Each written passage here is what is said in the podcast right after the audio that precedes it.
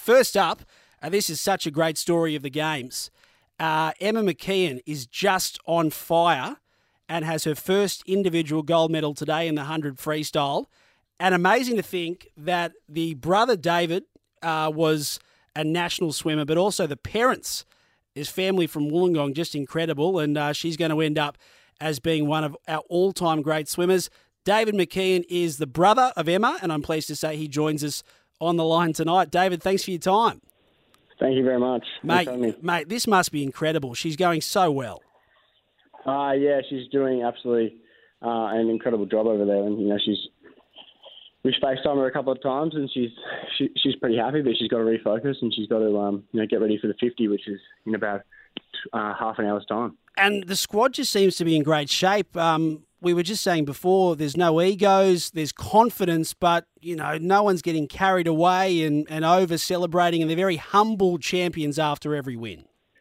Yeah, certainly. I don't think there's ever been an ego on the Australian team. To be honest, I've been a part of two Olympics myself, um, and no, I've never been a part. I've never seen anything like that at all. Um, but you know, everyone's uh, very humble, and you know, Emma's. You can. It's um, a classic example. Emma's. You know, doesn't doesn't put herself in front of everyone. She just likes to swim fast and enjoy herself, and um, and she let that show tonight for sure. So when you've got a, a, schedule like this, and we've seen with some of the other swimmers like Katie Ledecky, it's really really hard to balance your heats and your finals and the time you run right. Uh, how did Emma make sure that she, you know, had enough performance and enough gas to be spread out across all the events she was doing? Um, well, she had, you know, the, the, the events at the start of the week, and then you know, the relay and the 100 fly, and she's been successful in those. And then the 4 by 2 yesterday, and then the 100 fly, free final, obviously, today. Um, you know, she, her training just comes into it. Um, you know, swimming, you train 10, 11 times a week um, to get to that level um, at, a, at, a, at a very intense, you know, you do more hours in the pool than you do, you know, working behind a desk in a, in a nine to five job. So mm. she's definitely done the work and um, she's, um, she's, it's, it's all, it's all paid off and um, she can, you know, enjoy herself. You know, probably for 20 minutes today. Now she's back. She's probably got a, bit, a little bit more work to do before the week is over. She's, you know, in part of probably two more very important relays for Australia, and obviously she's got another individual event, the 50 freestyle, um, which is she's favourite for that as well. So you know, who knows what can happen, and you know, she's she's doing well, and she, she's doing us very proud. I know she's going to have to bring home some extra luggage. Um, uh, tell us what the family was like this morning when she won gold, because I, I was pretty comfy on the turn that she she had at one. I know anything can happen, and often you get someone from coming out wide and, and someone you know coming from nowhere, but I, I seem I was pretty safe about it. What, what were you what were your guys' emotions in the last 20, 25 meters? Uh, well, the last 20 metres where Emma really likes to lift. Um, you know, she turned first, and you know we were we were, we were pretty happy. Um, but you know, you never know. Like you said, um, anything can happen in the Olympics. It's the biggest stage uh, in sport. Um, you know, the women's women's 100 freestyle is the biggest event on the women's program, uh, the blue ribbon event, and things. And you know, anything can happen. But you know, she handled herself very well, and we could see you can't really see much emotion um, behind the mask. We saw that little bit of footage of her mm. before she, um, you know, walked out uh, and you can't see much with the masks and things like that. But you know, we could see it in her eyes. She was pretty calm. She was pretty, yeah, very calm and collected, and she um, definitely let that show, let that show tonight or this morning, sorry.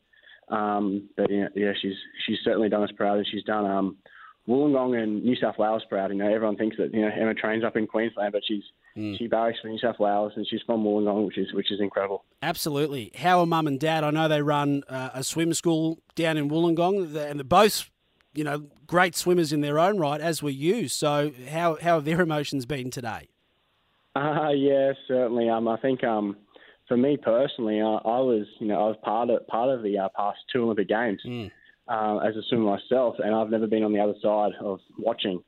And uh, you know, this morning I was up at 5:30 pacing a little bit, went for a little bit of a swim myself, um, and things. And you know, I was I couldn't watch any of the heats before the semi-finals, sorry, and the finals before, and um, I know there's a little bit of footage floating around on the internet about, um, you know, our reaction to Emma's race and things like that, and that was the, that's the raw emotion um, that, that we get. And Emma, you know, you don't see much from Em sometimes, but she really, after after the race, she um, she was um, she was pretty emotional, and she you know she put in she put in everything, and she's she's got she obviously she's got more to go, and if anyone can do it, and anyone has the program um, like Emma does, it's um it's going to be um, someone like Em. She's done it before, and she's proven herself before, so she's um yeah, she's she's got more to come, and she's she's an incredible athlete. David, I'll let you go. Just objectively, if you can, uh, the four x two hundred relay for women, we were probably a little bit disappointed to finish with a bronze. I know